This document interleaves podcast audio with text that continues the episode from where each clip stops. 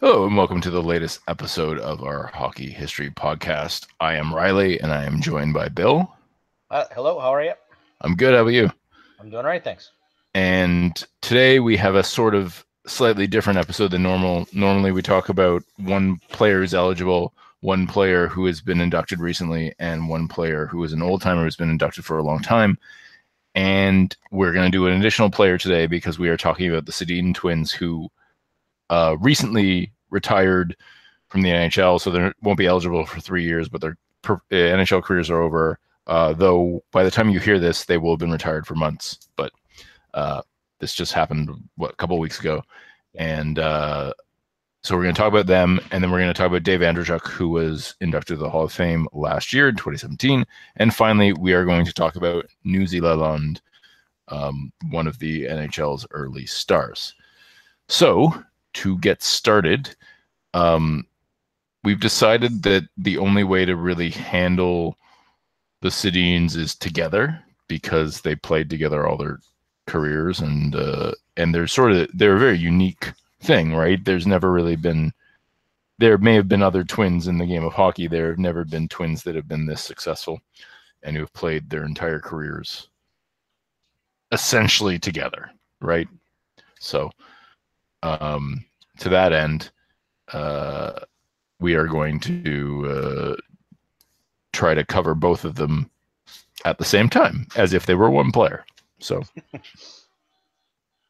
um, so we have, I, I, I mean, we were thinking of alternating, uh, you know, Bill will do Daniel, I'll do Henrik, and we'll just go through everything, and then we'll talk about them at the end because because there's two of them. There's a lot of stuff. Yeah, a lot of stats. Yeah, a lot of stats, double the stats, really. So, um, so we'll start off with the career, which is uh the NHL career. They played from 2000 to 2018. Obviously, they just retired, and that was 17 seasons. Yeah, uh, Daniel had 14 quality. And Henrik had 16 quality. And then for their career totals, uh, Daniel had 393 goals, which is fourth all time uh, for a Swedish player. Um, 648 assists for 1,041 points. Um, and that would be the fifth Swede all time, plus 147 in 1,306 games, fourth for a Swedish player all time. 123.1 point shares, which is fourth for a Swede, and 17 minutes of average time on ice. If the qualifier is set to a thousand games, Daniel's the fourth Swede all time in goals per game and points per game. Daniel's the fourth Swede all time in offensive point shares. And then for Henrik, uh, fewer goals, 240 goals, 830 assists, which is the second Swede all time, and 1070 points, which puts him slightly ahead of Henry uh, Daniel, sorry, as the fourth Swede all time. This is going to get confusing. uh, plus 165 in thir- uh, 1330 games, which is the third Swede all time. 108.6 point shares, which is uh, sh- way less than his brother. It's worth noting. Um, and then uh, 1730 ATOI, so it's higher than his brother. Uh, go figure. Uh, the qualifier is set to a thousand games played. Henrik is uh, the Swedish leader in assists per game all time, and he is the fifth Swede in points per game, just behind his brother. Okay, Onto the draft so class. Yes, the draft class, the legendary 1999 draft class. Yeah, Patrik Stefan, first overall. Yes, in front of the two Sedins. Then they got drafted together by Vancouver, and they did a whole bunch of finagling to switch picks so that they could actually just announce them both together. Like, hey, we're drafting both these guys yeah. Uh, which is kind of a cool thing because Burke likes to make a big splash at the draft. Um, and ironically, that draft took place in Boston, which is sort of weird. Um, just one of those things, right? Um, and um, worth noting that in that draft class, uh, really the only other two players who I think would get Hall of Fame consideration. One of them's a lock, uh, Henrik Zetterberg, drafted in the fifth round. yeah. And the only other one that I think would get Hall of Fame consideration is um, is uh, Ryan Miller, and uh, he was drafted quite late as well. So uh, it's really sort of a sort of a nondescript um, Yeah. entry draft class. It was really not a good year. I think. Uh, let's see. The next best first rounder. Uh, oh, Martin Havlat was drafted 26th. He had a pretty decent career. I mean, if, had he been healthy, he would have had Had a healthy, better. he would have been very good. Yeah, That's true. yeah, Uh, yeah. But like, but still, like that's that's not. big off. Yeah, It's not Um, good. Uh, Barrett Jackman was there. He had a pretty solid NHL career. Um, Yeah. But I mean, like nobody that really jumps out at you until you get to round five with Ryan Miller. And actually, sorry, I think Zetterberg was later than that even. Yeah, Zetterberg was right near the end. In round seven. Yeah.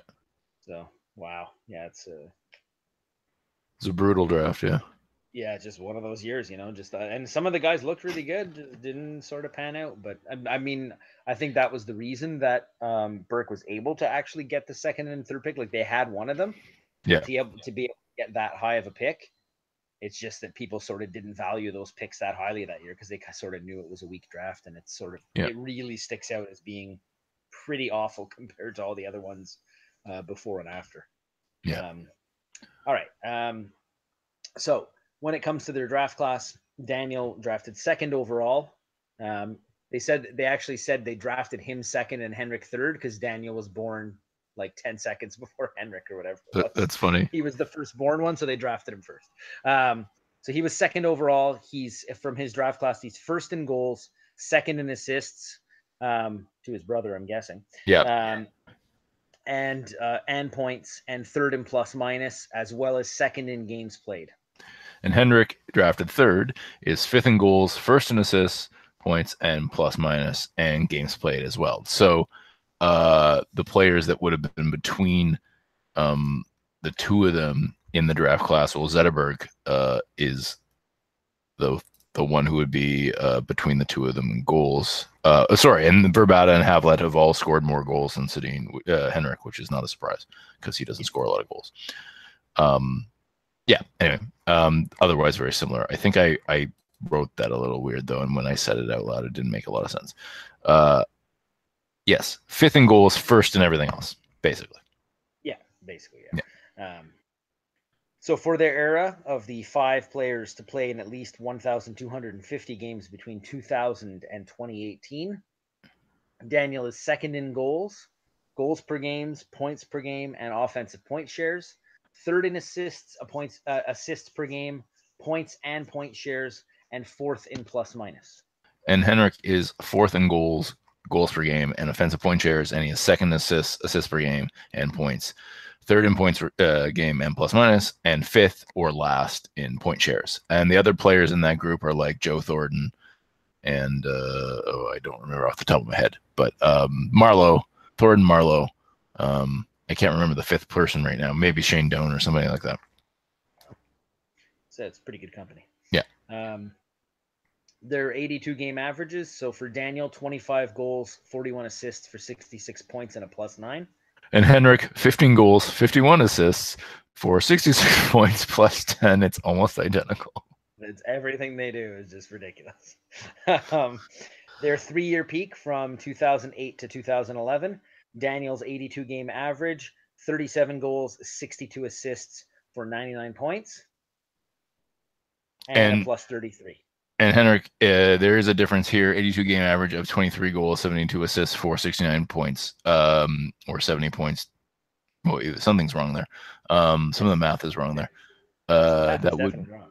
yeah that would be that would be 96 points i, I think it's possible that i'm slightly dyslexic uh I think it's- plus I think it's 28 Wouldn't 96. 95 actually?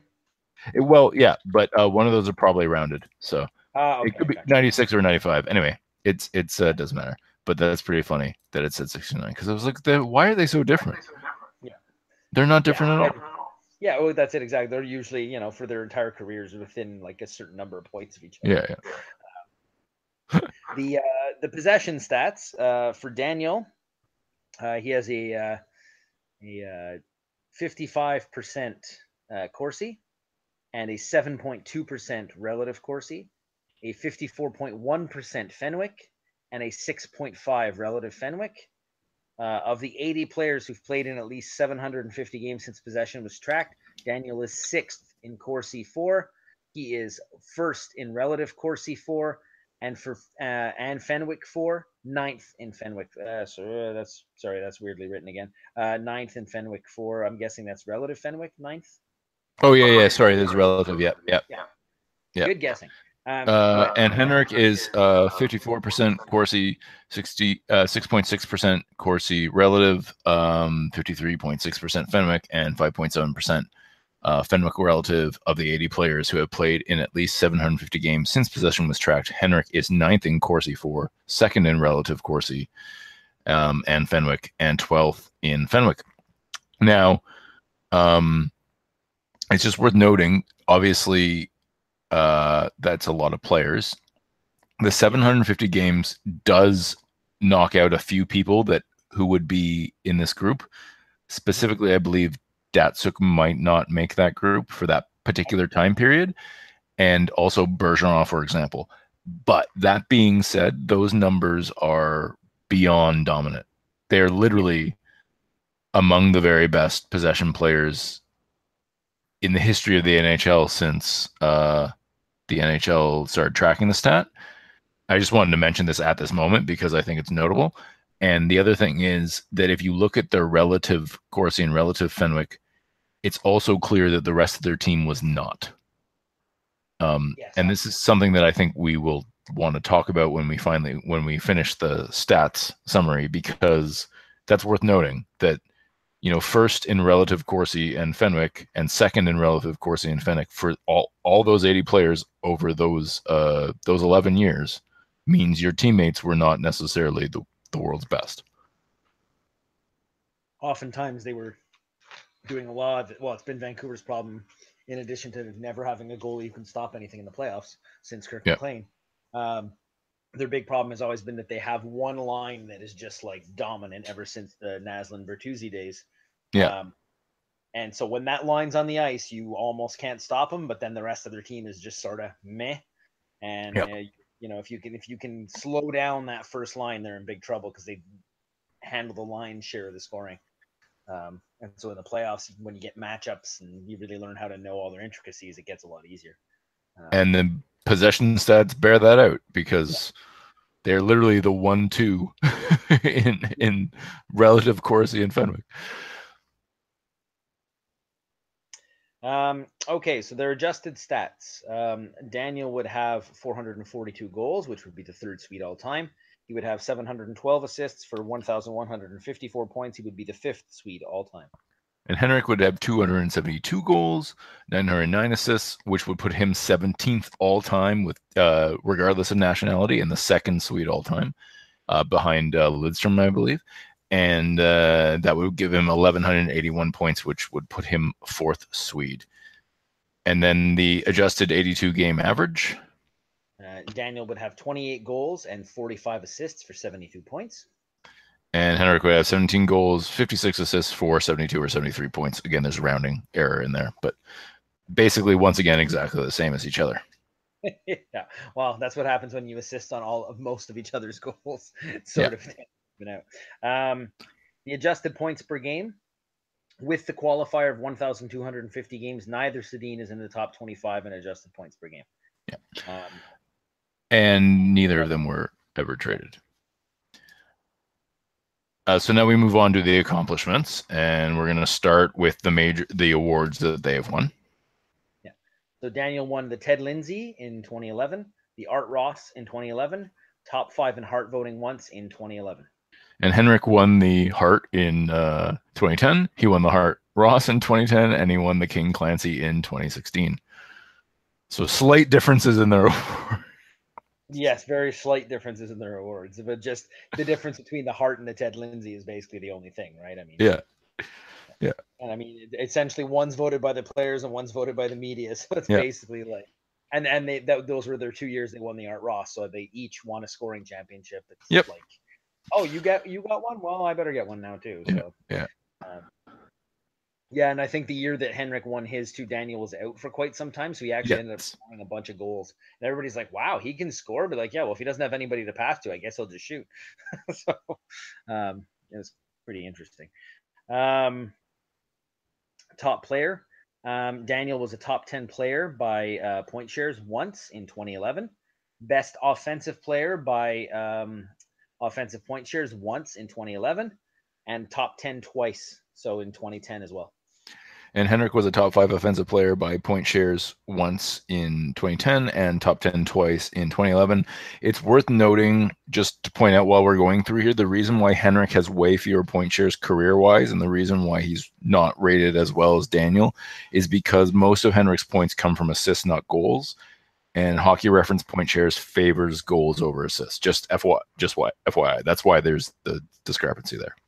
Yeah, it's it's, to- it's totally obvious. One was the goal scorer, one was the. I mean, Yeah. even though, even though Daniel ended up with a significant, um, um, significant number of assists more than goals, but he was the goal scorer of that line. You know. Yeah.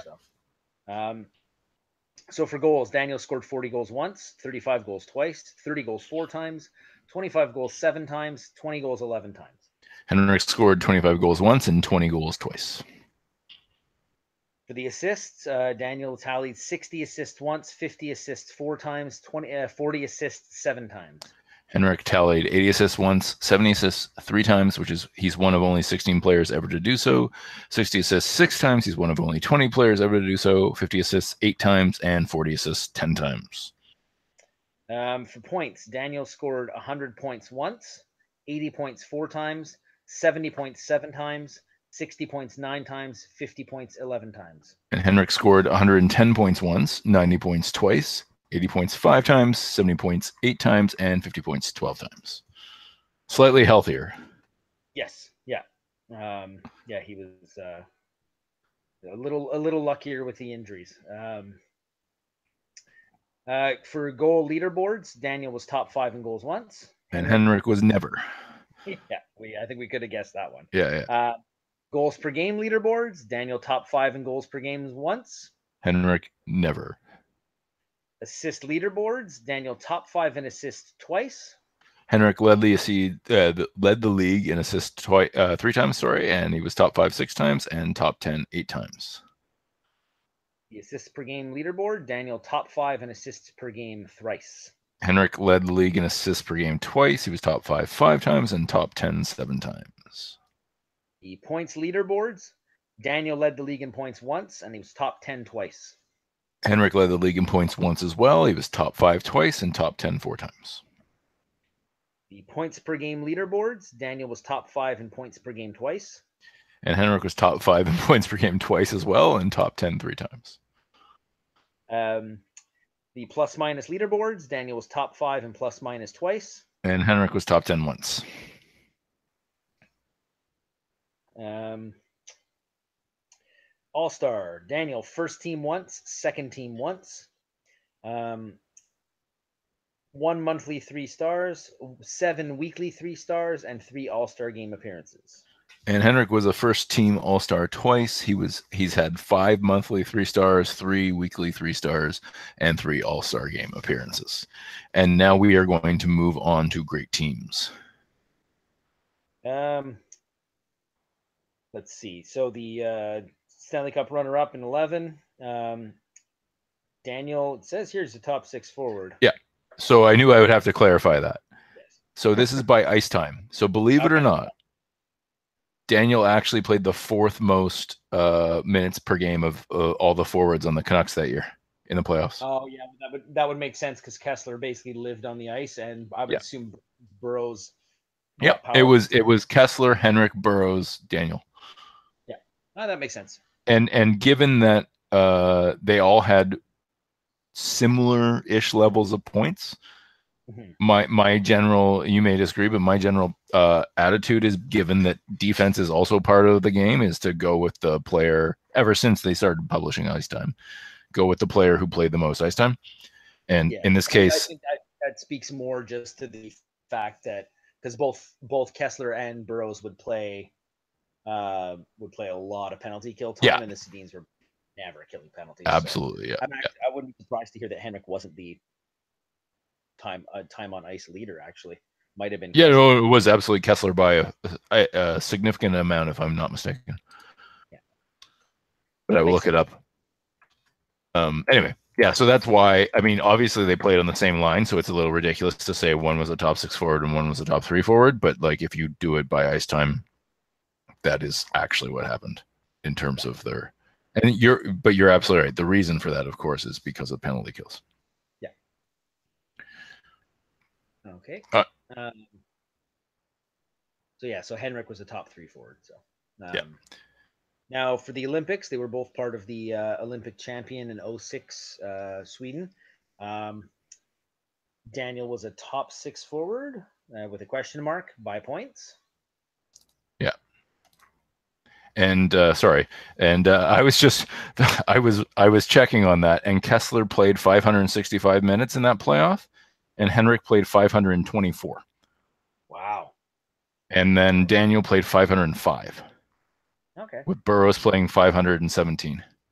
Okay. Yeah. So it's ra- and they had Kesler had 19 points, Sedin had 22, Burrows had 17, and and Henrik had 22, and Daniel had 20. that. There you go. So yeah. So pretty, pretty much like four first liners, you would kind of say. Yeah, yeah. Just because. So- though technically Kesler was on the second line, but just played so much because he could just do everything. yeah, yeah, exactly. Yeah. So anyway, back to uh, the Swedish Olympic champions. Uh, Henrik was also a top six fo- uh, forward, as far as we know, by t- points on that team. Yeah, I actually don't have any sort of dispute with that because that was like the one Olympics that well Canada crapped out because it was in Torino. Yeah. Um, and I was living in Japan at the time, so I like barely watched any of the games. Like I don't even remember watching the gold medal game, which is like unheard of for me. Um, just Well, Al- Alfredsson and and Mats had more points on that team, so that's why. Yeah, yeah, yeah, yeah. Um, who- who who was uh, who was on the top line? It was Matt Sundin and I think Alfredsson and uh, I can't remember the third player uh, right now. Um, but maybe it was maybe. Um, did Forsberg play that year? Is it possible he played? No, I don't remember now. I have to look it up. Was that was Zetterberg uh, big time yet or? I don't think he was quite. I I don't. I would bet he was on the team, but I don't know that he was on the top line. Um, Yeah. Oh, um, Markus Naslund must have been on it.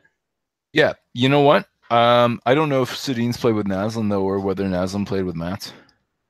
Yeah, I, I want to, I want to say they they played with somebody else, like no, not Hornqvist. Um, somebody like that though, where you're like sort of he was, he was great, but you wouldn't think of him as being the, like the. I guess he just played well with the Sedins, but I can't remember what his name was. Um, Well, if we go by who the leading scorer of the tournament for them, it was Alfredsson and then Mats, and they both had um, more points by a, a few points than the Sedins. So that's why I just without you know watching video it was like, okay, well the Sedins were on the second line.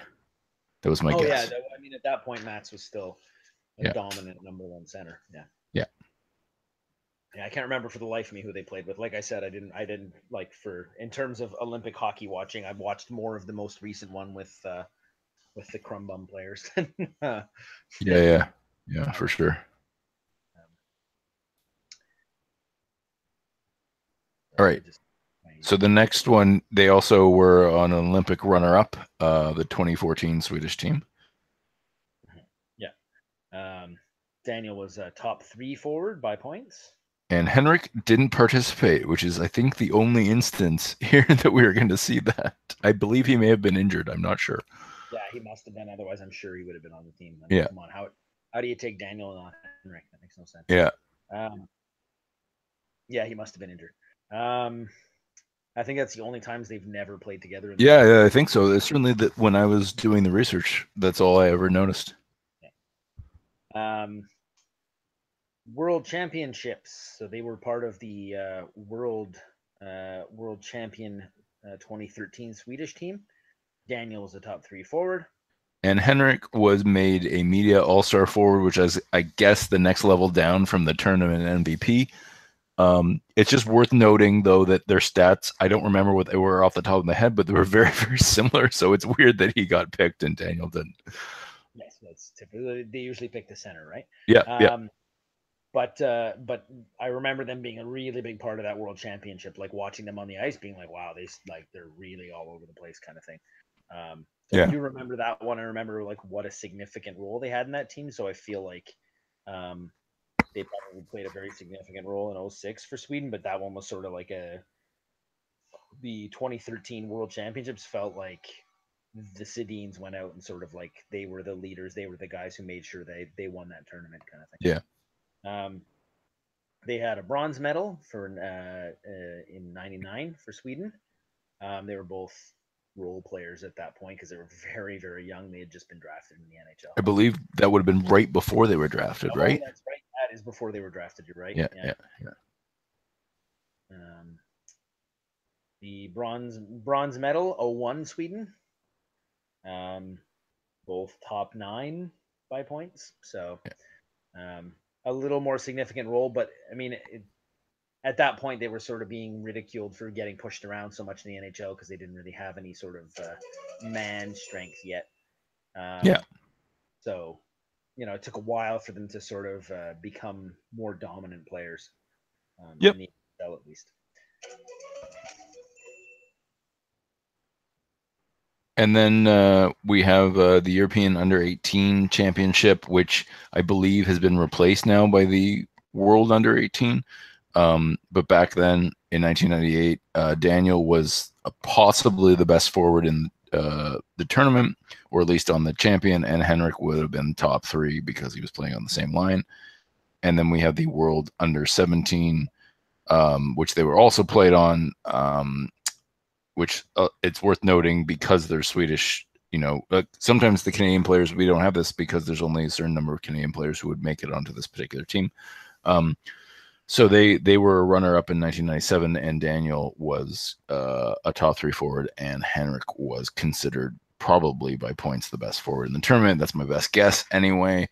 So that is the long, long, long story of the Sedins. Um, I have to, I must admit that I am a person who generally prefers passers to uh scores just from an aesthetic point of view. I I like I like players who are really good at setting up other players slightly more than I like good goal scorers, but I go doing this research and going over their careers, I'm kind of despite the fact that Henrik had um the better peak by total points for that one year where he outscored you know he had 110 or 111 points in one year and daniel only had 103 or something the uh the other year i kind of feel like um daniel though he had the slightly shorter career was l- slightly better Well, I mean, I, I feel like I feel like when Henrik didn't have Daniel with him, he sort of showed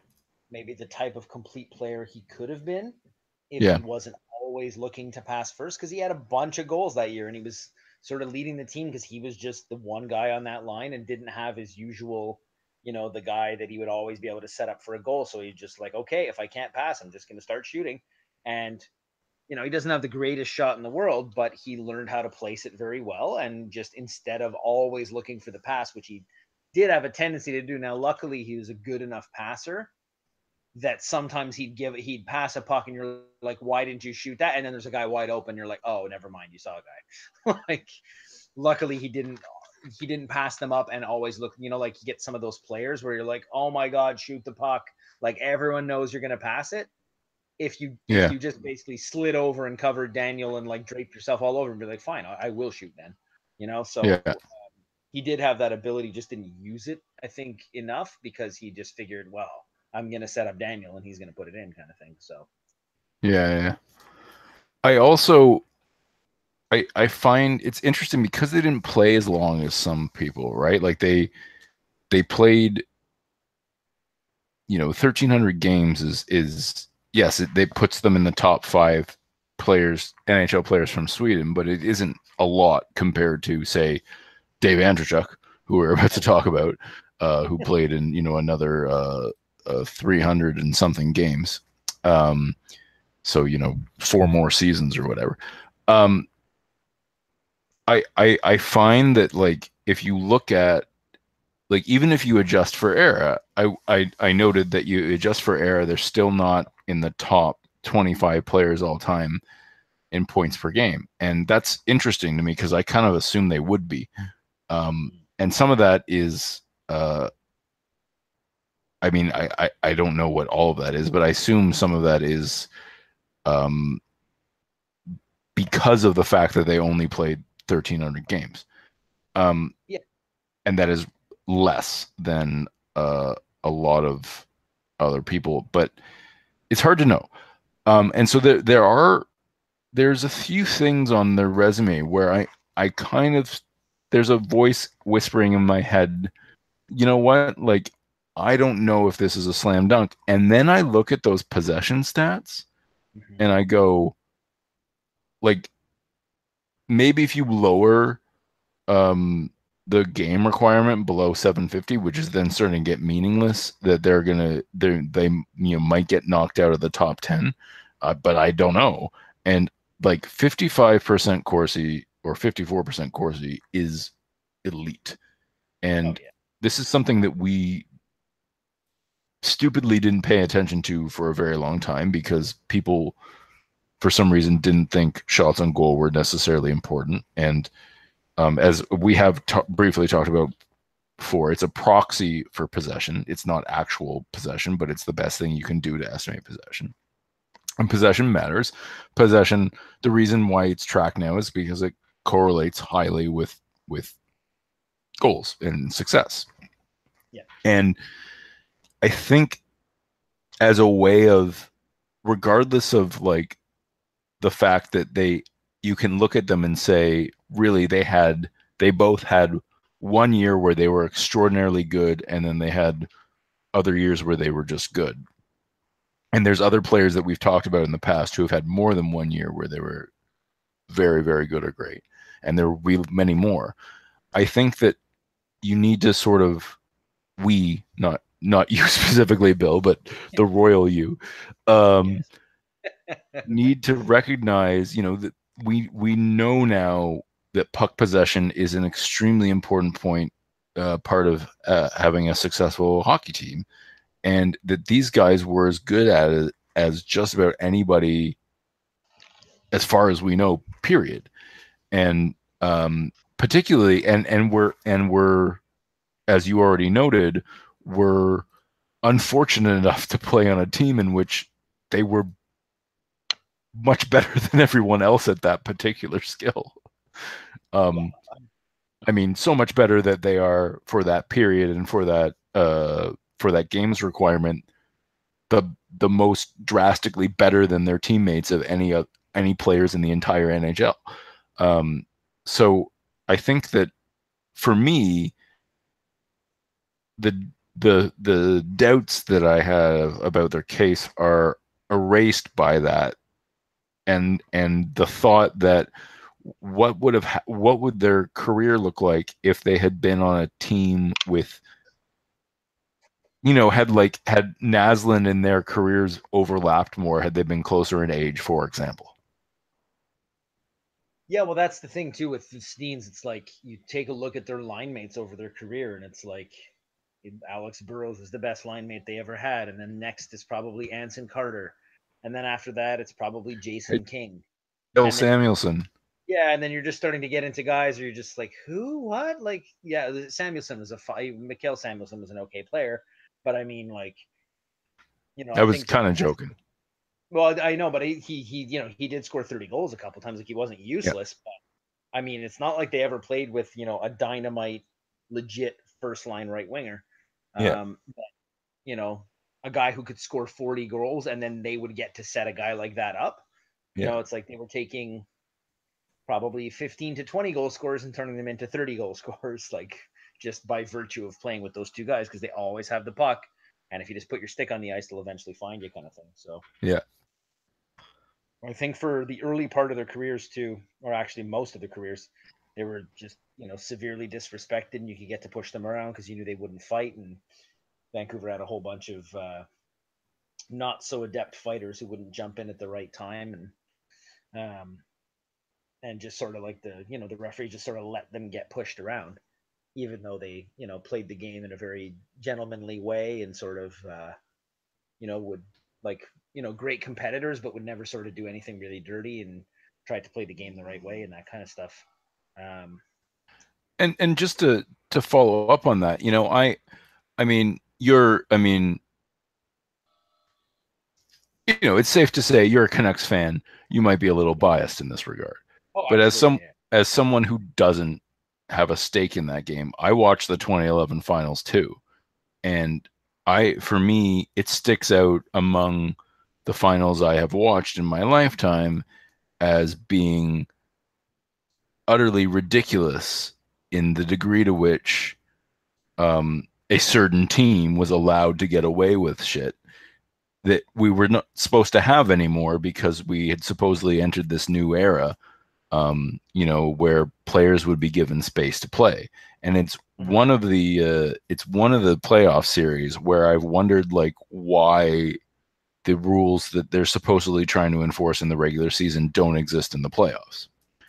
And I, I now I must say that as a Canadian, I, I was prone to that ridiculous Canadian thing that some Canadians hate, but other Canadians still do, which is that I was cheering for a team, any Canadian team to win, because frankly, it's been 25 years now, and uh, this is getting ridiculous.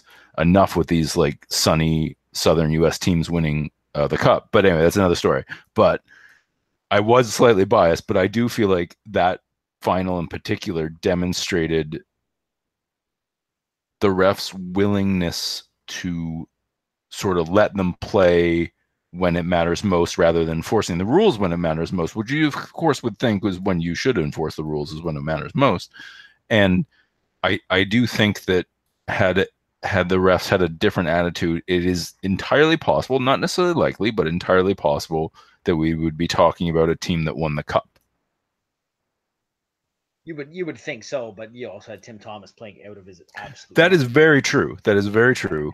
Historic rate, like of like no one has ever played this well in a final before. Um, and Boston just basically figured out that like once they they had uh, Craig Ramsay was the coach, really good coach, um, and he sort of figured out Vancouver's power play. So it was like if you guys do take penalties, they're not going to score. Yeah.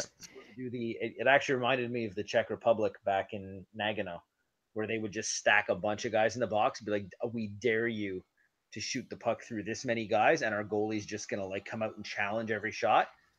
And if you if you almost get to a puck before we do, we're just gonna cross check you down and either take the penalty or you're just gonna take a beating. Like we're just we're just yep. gonna clear the front of the net once the shot is taken, sort of thing. And it worked really really well for them. Um, so yeah, and that was a good point about Tim Thomas. I completely, for some reason, I completely forgot about him. Yeah, he he played out of his mind.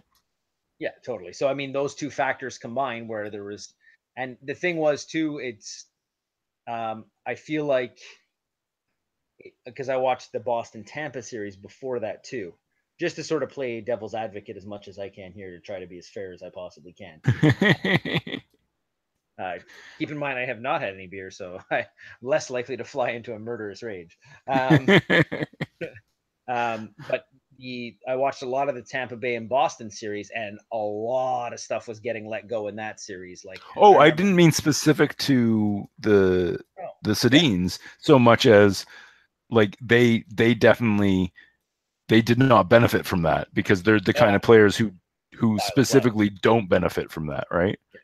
But but the, the point I was trying to make was that I think they ended up with either more of the refs or just the general refing style of uh, the Eastern Conference a little bit more than the West. Yeah. Because before that, they had played uh, San Jose, Vancouver had, and Ben Eager lost his mind and hit one of the Sedins from behind one game, and they went on a five minute power play and scored a bunch of goals. And like the referees did like call penalties, and the Sedins just yeah dismantled San Jose in five games because they every time they got a power play they scored um, when they played against. Yeah, Boston. I will say, as someone who generally goes to sleep on Eastern eh, on Eastern hours, I definitely have always throughout my life watched more Eastern Conference hockey, and and if if you know I have always heard stories about the how the West is a more open game, and I only see glimpses of it in the playoffs. You know, um, but I I mean I certainly do sometimes see glimpses of it, uh, though I'm not sure lately because I haven't necessarily watched enough games to say that. But um but yeah, like I've definitely noticed um and I, I, I don't want to say this year, but I've definitely noticed in some post lockout years where we are supposedly in this era of, you know, more open um, hockey that that sometimes the referees, especially with a, a, a team that plays the way Boston does, the referees feel like they're somehow cheapening the game if they call the penalties that they see all the time. And Yeah. I don't have any actual evidence to back that up because um, I haven't gone in and like looked and see if like there are fewer penalties called or um, in in like for teams that have reputations like that or whatever. But it definitely I always felt that way, and even when the Leafs aren't playing them, um, and I've just I've uh, that's something that bothers me because you know I I would prefer to see if if something's against the rules I would prefer that to to be called regardless of whether it's an exhibition game or the Stanley Cup final. Um, but anyway, I just I just bring it up because I I do think like they of all of of of many of the players of the generation, they definitely were penalized in situations like that. Oh, yeah, absolutely. And if you if you look at their career stats, right, like when they came into the league, it was a very clutch and grabby era. Um, from you know 1999 2004 they played. They their stats weren't great. Yeah. Um, and then when the when the NHL came back from the lockout and said we are going to call absolutely everything, and therefore you could no longer pin one of them to the boards or hook the guy to slow him down just a little bit. Because the thing is, they're not fleet of foot guys, right? Like they're Yeah. never just going to blow past you, but they'll get a half a step on you, and with that half a step, they'll spin around and hit somebody with a pass and bang, it's in the net, and you're just like, how'd they do that? But if they don't get that little half step, if you're allowed to hook and hold them a little bit more than you're supposed to be allowed to, you can render them much less effective. Like maybe not, you know, ineffective, but the the uh, the level to which they can cycle and maintain puck possession is greatly reduced if you're allowed to get away with more on them, and they don't have the physical skills to be able to skate through it, power through it. Like it's just if you can sort of if you can put an extra hold on them, they're really not going to be as effective. And the NHL was very wide open from 2006 to about 2011, 2012, and that's when their career numbers are through the roof. And then once, you know, Boston won the cup, and then the very next year, LA won it with a very similar style and like this suffocating defense. And the league sort of, it seemed like there was a trend to revert back towards that big, heavy hockey and just, you know, crash and bang and make sure you're, you know, you like not entirely the way it used to be because it used to be just dump it in and annihilate them until they don't want to play anymore back Yeah. in the old days. Um, but it's like a, we're going to hit them and get the puck back and spend all of our time forechecking in their end. Um, and that's like a very heavy game to play in the style of 2011 Bruins or the 2012, 2014 Kings. Um, and so, you know, it's really Chicago was the only other team to break through in that era um, and one of them was the lockout shortened season. So I mean, it's sort of, and I think they beat the Kings in, I think they beat the Kings in like overtime that year or something like that. Like those two teams were super evenly matched. So um, that like style of play sort of crept back into the league, and I think now they're sort of trending away from it. But when you see it in the playoffs, they still don't want a game to be decided by one team getting six power plays because one team's just lacing into them. They just sort of don't want that. Um, Yeah. I don't know if that's a came from the fans or came from the NHL. Um, but like I do remember them talking about when because right before Boston went to the final, they ended up beating Tampa Bay in seven games, and the seventh game was won one nothing on a game in which zero penalties were called. Um, but the thing was the none of the players did anything so egregious that you're like you have to call that a penalty. It's sort of they realized that like we can play hard but if we do anything ridiculous we're to get called for it. So let's play hard but stay within the rules or at least not force the ref's hand to call this penalty. And it was a, it was a great hockey game. And so i think a lot of people before that 2011 final and had seen the vancouver san jose series turn into like eight power plays a game um, for one team sort of said like well it's better when you have not as many penalties and just let the teams sort of play. But you know that's way more boston style. And then you know after the burrows bite thing then the whole series just turned into a like let's see who can cripple each other, and that's definitely didn't fit into Vancouver's uh, way of playing the game, especially because they couldn't score on their power play to make them pay for any sort of cheap shot or big hit or slash behind the leg or whatever it was that did get called. If you can't score on the power play, what's to discourage them from continuing to play that way? If you're scoring every time they take a dumb penalty, you're like, oh, we should probably stop taking dumb penalties. These guys are going to kill us. So that was a big factor as well. Um, and I, it's weird that a lot of people seem to from that series, they seem to just be like, "Oh, the Sedins sucked and the Bruins were too tough for them." Like, do you remember Tim Thomas? He was out of his mind. so, speaking of things, do you remember? Do you remember when like the Sedins cycling was like, like a bit of a joke? Mm-hmm. Like, I find that it's so funny how things have changed because yeah. that was that was still back when we were all more naive and didn't realize or not all of us, but many of us didn't realize the importance of having the puck, uh, you know, having the puck instead of the stupid like I'm going to get rid of it so I can get it back strategy that the Leafs have employed for most of my life. Um, which when you think when you say it like that, you're like, wait a minute, that doesn't make any sense. Why would you do that? And I just I remember before the Sedins were really as effective, like you said, before the league opened up enough that they could um, that they could really dominate, people used to like mock them for like holding the puck in the the opponent's zone for a long period of time. And yeah, they'd be like, holding onto the puck, you're not doing anything with it. Yeah, like, well, you know what's happening. For one thing, you're not scoring.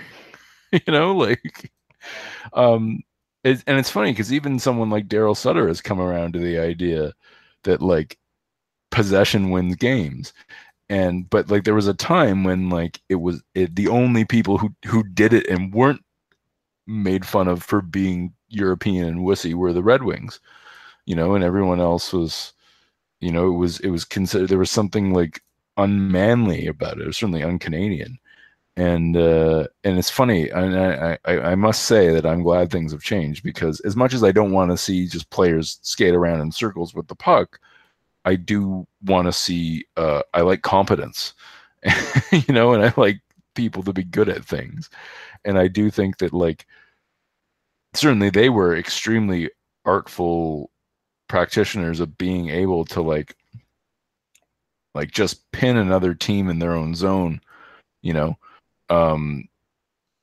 while holding on to the puck and while generating uh, lots of potential scoring opportunities. Yeah, well, that's what? that's sort of what made them super effective too. Is like, um, they're really they were you know uh, like they don't have the breakaway speed, they don't have the superhuman strength. So a lot of people would just say, oh, they're weak, they suck, because and especially because they don't fight either. But the endurance those guys had of like like I would see shifts many many times that would be like 90 seconds long because as long as they had the puck they wouldn't go off the ice and yeah. there's a couple shifts even that I think broke the 2 minute mark where it's just cycle, cycle, keep the puck, shoot it all the way around the boards, tire out the team, and then just sort of dismantle them and score a goal. And you're just like, man, like that is like it's got to be disheartening for the other team where you just can't get the puck back. Yeah, because they're so smart with it, and they're since they're not moving as much as you are, eventually, since they, you know, they're just sort of skating around in these little circles and you've got to chase them, eventually you're dog tired and since they have the puck and they sort of know where they're going and they're able to just sort of glide around and stuff eventually they they're just you're exhausted and then they pick you apart. And the only way to really like at the beginning of their careers they were trying to do that but the style of the NHL was the pin you to the boards and you were allowed to pin the guy to the boards for like 4 seconds. So yeah. before you'd get a penalty for holding him. So if you if they're cycling and it's the two of them sort of doing these little give and go plays and stuff, if you're allowed to pin one of them to the boards, well then the give is done, but the the give and go part is not going to happen because one of the yeah. guys can't move. Yeah. So the minute they were allowed to freely move all over the zone, then you could kind of see what they actually were able to do. And so yeah. I guess what had made them successful in international hockey finally came to the NHL. You're like, oh, if you're not allowed to pin them, pin them to the boards or trip them or give them a little shot like to slow them down, they're gonna keep the puck for a really long time. And yeah. then all of their line mates who were successful guys were guys who were like really good on the boards, like Burrows, like Anson Carter, uh, like Jason King very briefly. and guys who would go to the net hard and put their stick on the ice because they would always be creating a scoring chance. If you know how to, you know how to get to the front of the net and slam in a rebound, you would score a bunch of goals playing with those guys. And to keep the puck possession, all you had to do was get involved in the cycle and provide them an outlet in case one of them got held and the other one didn't have any other options. You know, so yeah, yeah. Um, and I'm, like there literally are shifts that are like um like a couple of minutes long, and the other team's just hemmed in, and you're like, "Yep, you guys are in big big trouble here." Yeah. Or even shifts where they didn't score, but they just kept the puck away at the end of the game for like two minutes, and the other team's trying to tie it up, and they want to pull their goalie, and they can't because they can't get the puck back.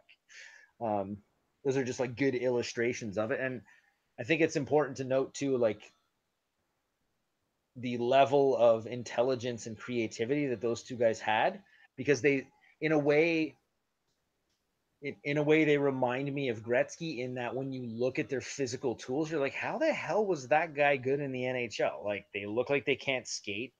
They don't, they're not that big. They just sort of always seem to manage to put the puck in the net. And you're like, how'd they do it? And they would just figure out stuff that they thought would work and then, you know, practice it and execute it really well.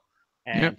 you have these little creative plays they would do. Um, neither one of them had a devastating shot so they didn't they invented like a new move which i i'm sure somebody else like probably did it before but i've never seen anybody do it as well as they do where it's one of them takes a slap shot and the other one just deflects it but like really high in the slot so it's like it's like a like the, the slap shot is actually a pass but yeah. a really really hard pass to the top of the slot and the other guy just tips it and the goalie's like screw off i never saw that coming and they would do it regularly and it would work like all the time i'm like man like that is that's a set play, and like nobody else really does that. And yeah. sort of they found a way to not need a gigantic shot to be able to beat the goalie from far out. Um, another good example, I remember watching a game once where uh, Henrik won a face-off and he skated up and immediately slapped it as hard as he could into the corner of the ice. It should have been icing, but the first guy to get to the puck was Daniel, and he immediately roofed it for a goal. And I'm like, oh my god, they meant for that puck to bounce out like basically back out to the face-off dot, and the goalie's like, "Oh crap, I should go." Oh no, I'm stuck, and then boop scores. It's like, wow, you guys actually planned like an icing play where as long as you get to the puck first, you're going to score a goal. It's it's like we put it intentionally into that corner. It's like, man, you guys are really smart, and they, I guess that's one of the ways that they were able to, in spite of the lack of their physical gifts, end up being, you know, these very strong possession players and still with you know, very good career point totals, um, in spite of playing, you know, in some clutch and grabby sort of eras um, for their time. I think people really sort of appreciated their greatness the last like year or so of their careers. Yeah, like, these guys have been doing this for a really long time, and they're really good still. Um, yeah, I think the attitude towards them has changed drastically mm-hmm. over the years, like drastically. Yeah. Well, um, it only it only took them about 15 years to get some respect around the league. Yeah, yeah, yeah, yeah, absolutely. So I assume you you think they should be in the Hall of Fame.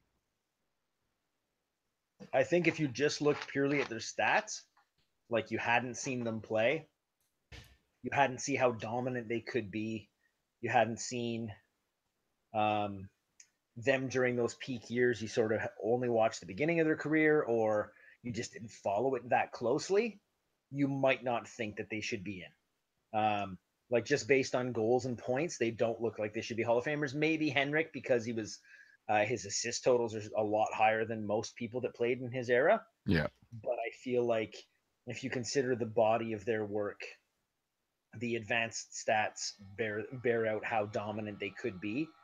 Um, the fact that they never really played except for those those like three years of Vancouver teams when they were always losing to the eventual cup winner. Um, you know, the Chicago, Chicago, Boston, LA, they lost to the cup winner three years in a row. Um, yeah. Like that, those are really, really good teams, but those were really good teams because Kesler became very good and the Sedins were like absolutely dominant. Like those were their three peak years.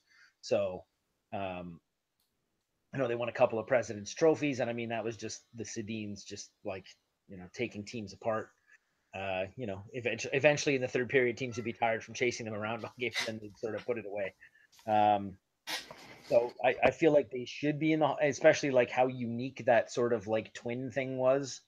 Uh, yeah. You know, always find each other with like this behind the back pass. You're like, how did you know that guy was there? Like all this creative stuff. Um, and you know they have a pretty full resume, and probably should have a cup on there. Um, they have an Olympic gold, they have a World Championship gold, they have you know I mean they've really they each have an Art Ross. Um, yeah. I think Crosby was hurt in both those years, which may have led to that. But I mean, still, if you were finishing second to Crosby in those years, there's no shame in that, obviously. Um, and you would still consider that to be an absolutely fantastic season. So I, I would say they probably will get in. Um, I could see people arguing that they probably shouldn't get in because the beginning of their careers they they weren't very good as young players. But I think that just sort of, sort of speaks to how good they were once they actually started calling all the penalties in 2006 and then did so for five or six years. That those years they were dominant because they actually could, they were free to do what they were, you know, sort of should have been allowed to do the whole time. Um, so and and then you know they started to trail off a little bit the last couple of years, but they still put up a, a pretty good last year here. So, um, and you know, of course, the you know uh, they're the I think they're the kind of guys you want in the Hall of Fame in terms of like ambassadors to the game. You know, um, very low penalty totals. Uh, you know, sort of played the game the right way. Big donation to the Vancouver Children's Hospital. Um, you know, uh, when, when Daniel played in the um, the All Star game, the one where John Scott was the MVP. Yeah. Um, when he came back, he gave he gave all of his because I guess each player got seventy five grand or something like that, or ninety grand. Um, so when Daniel came back, he he split it up amongst all the Vancouver training staff. Oh wow, I didn't know that. I mean, ninety ninety thousand dollars to a guy who makes seven million dollars a year, probably not that. Like it's a yep. nice chunk. You can do something cool with it, but to give ten grand to let's say every guy on the training staff, yeah, huge for those guys. Um, yeah, it was really nice. I didn't know that. Yeah, and then uh, there was an interview with them uh, at the end, of their end of season press conference. So they they finished in Edmonton, right? So it was their very last game. So one of the reporters asked them, you know, uh, you're you're two guys. How do you decide who gets to keep the puck from your very last game? And uh, they they gave it to Derek Dorsett. Um, because he earlier this year he had his career ended by injury. He had to retire in uh, late November and he was actually having a very good year for Vancouver, which is you know surprising because it's Derek Dorsett, but he was like, you know, but uh, like he, they, they basically said, you know, we got to end our careers the way we wanted to end them, but he didn't, and it's a crappy thing for him. So we wanted to, we wanted him to have something special, and we thought that was kind of like a nice thing for him to have, and uh, huh. wow. yeah, pretty pretty awesome.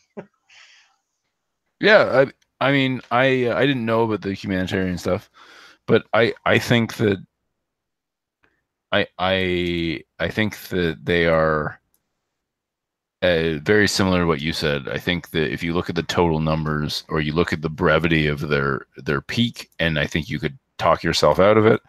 But I think the reason we we we have these advanced stats now is to to see parts of the game that were not being recorded previously, and we know that they did something extreme, even without watching, but with watching in particular, they did something extremely well, better than just about anybody else. And and I also I agree with you with the twin thing. You know, like this is this is something I do. I sometimes feel that like even when a player doesn't belong in the Hall of Fame in terms of their stats, and I'm not actually saying that's true about the Sedins. I think sometimes it's it's good to like you know honor the unique contributors as well. Yeah. And I'm not sure we'll ever see another pair of elite offensive twins. You know, is oh, this ever going to happen again? And I think that in and of itself is is is worthy of note. And it just so happened that they were actually like really good. Yeah. And and uh, so I, I I'm I'm fine with them going into the Hall of Fame. I don't have a problem. I mean, I don't know that they will. I, I feel like right now, given the vibe yeah. around their final season that I feel like they probably will. Yeah. Um, had you asked me that, you know, the year before the first one of them won their Art Ross trophy, I would say there's no way in hell they're ever going to be in the Hall of yeah. Fame. But things have changed. Yeah. Um, shall we move on to uh, someone who is in the Hall of Fame already? Um, yes, let's do that. Okay. So, uh, um, up next, we have uh, Dave Andreychuk, who was inducted in uh, last year. He's the last of the players we are covering who were inducted in 2017. And he is arguably, as we will get to shortly, uh, the most controversial, though at the time, I don't feel like there was any controversy um, about his induction. Um, I really don't think there was. Um, there, it's funny because in the years prior, when he wasn't inducted, and some people suggested it, there, I feel like there was controversy about the idea that he should be inducted. But then when he was inducted, I don't remember hearing anything. Anyway, we can talk about that after after the stats. Okay, so Dave Andreychuk, uh, drafted in uh, 1982, um, played from 1982 to 2006, 23 years in the league, 17 were quality, um, 640 goals, which is 13th all time, and was 11th all time at his retirement. 698 assists for 1,338 points, which is 23rd, which was 23rd all time at his retirement a plus 38 in 1,639 games, fifth all time, fourth at his retirement. Um, 124.6 point shares and 1558 of average time on ice since 97 98. So you would assume earlier in his career he played a heck of a lot more than that. Yep. Um, especially given his power play time as well. Um, Andreychuk scored 274 power play goals, which is the most all time um, very good in front of the net, as I recall from his career days, especially when he was in Toronto there on that top line. Um, at his retirement, Andreychuk was fourth all time in goals per game, 10th in assists per game, and eighth in points per game among the 10 players who had played in at least 1,500 games. Um, if the qualifiers dropped to 1,250 games, he was 14th in goals per game, but he drops out of the top 25 in assists per game and points per game. In his draft class, 1982, Andreychuk is first in goals, fourth in assists, second in points, and 15th in plus minus, despite being drafted 16th overall. Um, some other notable names from the year that he was drafted uh, Brian Bellows went number two, Scott Stevens went number five, Phil Housley went number six, um, Michel Petit went number 11. Um, Dave Andreychuk, of course, went number 16. Ken Daneyko went number 18. Murray Craven was 17. Uh, Murray Craven. I know, right? Remember that. Remember Murray Craven, number 32. What a beauty. Um, he's an old Canuck, so I kind of have yeah. soft um, Patrick Flatley, uh, Gary Leeman. Yeah, there's a Maple Leaf one. For Traded for Dougie Gilmour. Yeah. Um, uh, Tomas Sandstrom, who had a very nice career. Uh, Pat Verbeek, who also had a very nice career. Mario Gosselin, a famous old Nordiques goaltender, if you want to get out your old hockey cards. Uh, Kevin Dineen, a very nice player. Um, Dave Ellett. Uh, Ray Ferraro, drafted way down in, in, round number five and scored 408 career goals. Um, this was a pretty deep draft. Yeah, it was really good. Ron Hextall, uh, in the sixth round. Uh, Tony Granato right after him, number 120. Well, you know, now that we mentioned Ray Ferraro, he's married to Cammi Granato, so. Uh, and she was clearly the better Granato. um, uh, and then I think we oh, and then Dougie Gilmour, Speak of the yeah. devil, round seven. Wow, that would be why Andreychuk is not, um, yeah. you know, first in points in that uh, draft, I believe. Yeah. And then I don't believe anybody else really stands out after uh, Dougie Gilmour. So there's a few names that definitely made the NHL and you would remember them, but nobody. Yeah. Like, wow, remember that guy? Um, yeah, yeah, for sure. So uh, yeah, it's a pretty uh, pretty remarkable draft year actually, because there's quite a few uh, quite a few Hall of Famers or very close to Hall of Famers in that class. Yeah. Uh, I do like uh, revisiting the draft things very much, so I usually get a little bit sidetracked in that. Uh, it's, it's, really fun to look back and see who got drafted where.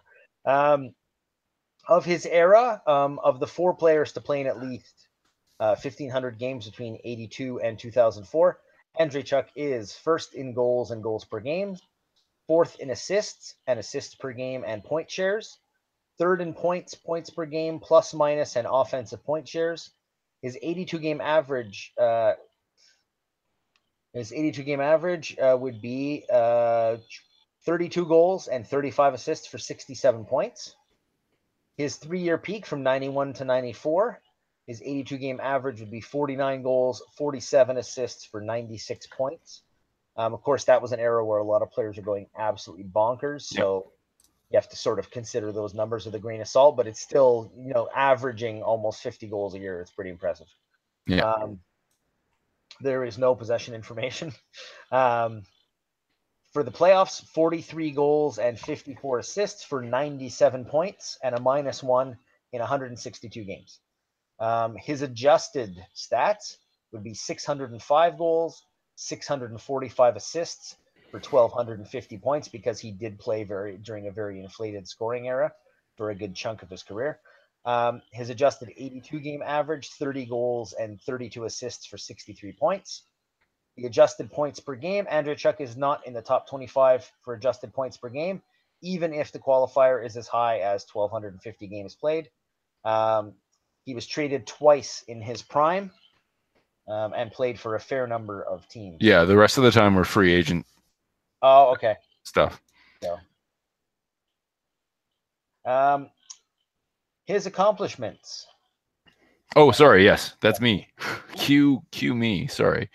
Uh, I was just like, oh, I'm just gonna talk about the trade and then forget it. Um, he was a top 10 offensive player by offensive point shares just once in 1994. He scored 50 goals twice, uh, back-to-back years.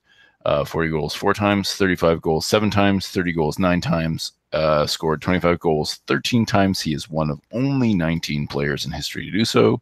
And he scored 20 goals 19 times. And there are only uh, four players uh, Gordie Howe, Ron Francis, and Brendan Shanahan are the other three. So good company there. He tallied 50 assists twice and 40 assists eight times. He scored 90 points three times, 80 points six times, 70 points eight times, 60 points 11 times, and 50 points 13 times. He was top five in goals once and top 10 twice. He was top 10 in goals per game once. He was top 10 in points twice. He was top five in plus minus once, and he was an all star two times. Very nice. Uh, his great teams. He was a top three forward on one Final Four, the 93 Leafs, which he said stung the most because he thinks they, and everybody in Toronto still thinks they should have beat Yep. the Kings that year and Yep. set, up, set up the the amazing Leafs Habs final that the entire NHL had been waiting for. Yeah. Um, and by the way, I think the Leafs would have won that cup. But, uh, just I, I don't think anybody could have stopped Dougie Gilmour. Nothing we can do about it now. I know, I know. Although you know Patrick Roy was out of his bloody mind, so who knows? Um, the uh, he was the captain and top six forward on one champion, the 04 Lightning. Um, interesting to know that he was the captain, but definitely not the best player. Yeah. Um, Vinny Cavalier was the best player, but had been stripped of the captaincy after they gave it to him way too young. And But interestingly enough, when I looked it up, he played a lot more than I remember him playing. Andreychuk. really, That's what. Yeah. So that's top six is ice time there. wow, that's Yeah. pretty impressive. I was surprised. I remembered him playing on the third line, and he may have played on the third line, but in terms of maybe he was I don't know if he was killing penalties at that stage of his career or what, or maybe he had a lot of power play time. I don't know, but he his his uh his minutes I put I think put him uh, as the sixth most uh, minutes of the forwards on the Lightning that year. they must have uh that was still in the clutch and grab era and he's a pretty big guy they must have Yeah. just had him out there because he you know the veteran know-how to not make a Yeah. mistake in those big moments you know Yep. Yep. And in those days too if you were a veteran you could usually get away with just a slight bit more of hooking and holding a guy before they'd call a penalty Yeah. um, but you know he he was still an effective player like if you look at his stats that year it wasn't like he was along for the ride Yeah, I think he scored 20 goals. yeah, yeah. So he was still a fine player. Yeah. And in those days, and in those years, twenty goals was a big friggin' deal because it was clutch and grab uh, all the time. Yeah, yeah. Um, he was uh, a top six forward on one Final Four, the uh, 2000 Avalanche team. He was uh, a top six forward by points on one Final Four, the 94 Leafs. Um, so that was the back to back years the Leafs made the Final Four and then lost to the Kings, and then the next year they lost to the Canucks. back when the Leafs used to be in the Western Conference. Yeah, because Toronto's really far west. Yes, well, you know what? It made for good hockey. Um, yeah. Yeah, that was a weird era with the, the Leafs, Detroit, Chicago, all in the West. You're like, you guys aren't very far west. Um, Yeah. But you know, that's just with the eastern sort of slant of where the population is. The, Yeah. you know, any team that's basically west of like Pittsburgh is could be considered west. um, he was a top six forward uh, by points on one World Championship bronze medalist, and he was the best forward by points, more than Lemieux, on uh, one World Junior Championship bronze medalist, the '83 Canada team. I just had to get that in there Oh because more than Lemieux is like it's got to be crazy, right? I mean, yeah, yeah. I I when I saw that I was like, wait. I mean, presumably Lemieux. was 12. uh, well, yeah. For one thing, Lemieux was younger, but also uh, my guess would be if if they counted third assists, Lemieux probably would have had more points than Andreychuk. Presumably, Lemieux touched the puck more than you would, Andreychuk you would assume, but you know what? If if that was so, yeah, if that was the '83 Canada team, then Andreychuk had already been drafted. Yeah, You wouldn't be drafted until '84, so he must have been. Yeah, he was young. Yeah, He must have been maybe 16 on that team. And Yeah, yeah, for sure. Oh yeah, he was probably like, Yeah. like should have been on the under eighteen team instead of the World Juniors, and and was on there. Very good, yeah. So, um, I when years ago when I first started like making writing angry rants about who wasn't in the Hall of Fame, I was very much on the uh, Andreychuk should be in the Hall of Fame bandwagon um, for a couple reasons. One of which was because of the the power play goal record, um, but also because I I don't know if this is I I say this in ignorance because I didn't watch hockey prior to Andreychuk playing, but I feel like he helped develop the idea of sort of the like expert garbage goal scorer, you know, the person who stands in front of the net and tips and and rebounds and stuff, and which has become a very prized role. And I don't I'm sure there are people who did that well before he did, but he's the first person I remember noticing. Um and you know that has really become a, a thing now. Like people people have realized that that is an advantageous way to play. And you know um holmstrom ryan smyth had careers out of this. Oh yeah, Brendan Gallagher's having one right now. yeah. Yeah. but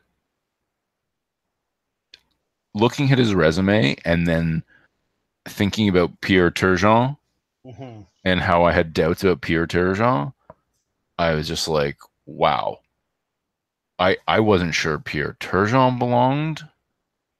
How could I have ever been sure Andreychuk belonged? Yeah. Because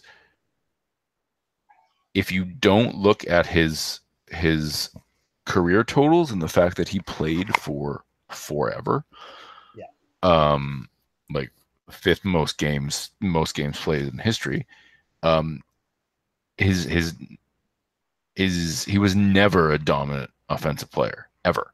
Um, you know, we have the like he was he was a a top 10 offensive player uh, by offensive point shares once in his career. He was top 10 in goals per game once. Like this is and and not even and that and that put him in top 10 points once but not top 10 points per game even. Uh, or sorry, top 10 in points twice. Um anyway, I I have like serious doubts that I didn't used to have. Um, Yeah, it's uh, you know what? It's it's interesting because he's not. He was never a flashy player, um, but he played a very important role on a lot of teams and did it very well. Um, Yeah. You know, I I even if you get a ton of power play time, you're the guy who spends a lot of time in front of the net. If you're scoring 50 goals a year, you've got to be doing something right because I mean, yeah, yeah, absolutely. Holmstrom was like the legendary, you know, for the whole that Detroit team played such a key role of just you're going to be the guy in front, you're going to set up shop, you're going to look down at your feet to make sure you're not in the crease. And then you're just going to stand there and blind the goalie and, you know, Lidstrom will rip one past him or you'll tip it or you'll get the rebound. But he he never scored that many goals cuz he wasn't that good at getting to the rebounds. He wasn't Yeah. that good at tipping the puck in, whereas a guy like Andreychuk, you know, would go to the front of the net, but everything like he would tip like tipping the puck so hard too. I mean, like the hand eye, you need to be able to do that. And you know, if if he sort of maybe not created that role, but did it extremely well, there's definitely something to be said for that. Oh, Uh, absolutely. And you know the fact that he was able to consistently score a bunch of points by playing that role is is pretty impressive but there's just no flash to his game that I, I i couldn't remember a single goal that he's like i looked at a highlight reel i'm like i don't remember a single one of these goals like i never saw like a coast to coaster i don't remember Yeah. any gorgeous goals or even i don't even remember him scoring any particularly big goals um, Yeah. he's just sort of like that guy who was always the that extra not I don't want to say the extra guy. Um he wasn't he wasn't the Renberg to the rest of the Legion of Doom. Um, and you know what? Miko Renberg is a very good player and he did an important he played an important role on that line. But I feel like Andreychuk was maybe even a little bit better than that, but he did it in so many cities that you're like, you know, he keeps changing teams, but he keeps putting the puck in the net. And maybe he never hit the heights of being with those great Leafs teams of 93, 94 but he always consistently was putting in, you know, 30, 30-ish goals a year, maybe even 40 some years. And just by doing the right things, being in the right spot on the power play, getting to the rebounds before anybody else, it's like it, it, it sounds like an easy philosophy and you know, like um you can call them garbage goals if you want, but not a lot of guys seem to be able to do it consistently. Yeah. And listen, I think there's definitely a case. And I think that case is built around what you're saying about how he had a very unique skill, Mhm. um, which has become like like I said earlier, I don't know how many people did it before him. Um, but I know people have done it since. Um, Oh, yeah. and like you said, not necessarily as well. Um, and I think the other thing it's based on is is this idea of like, you know, where do we cut the line off for people who have just managed to be really, really damn healthy? Because frankly, this guy is uh he's he's top 15 in goals all time and he's top five in games played. Like do do we really want to say that someone who is top five in games played and, and top 15 in goals doesn't belong in the Hall of Fame? Yeah. I'm not sure I'm comfortable with that. That being said, I also look at his peak and I look at how he he really just was extremely consistent for a very very long time.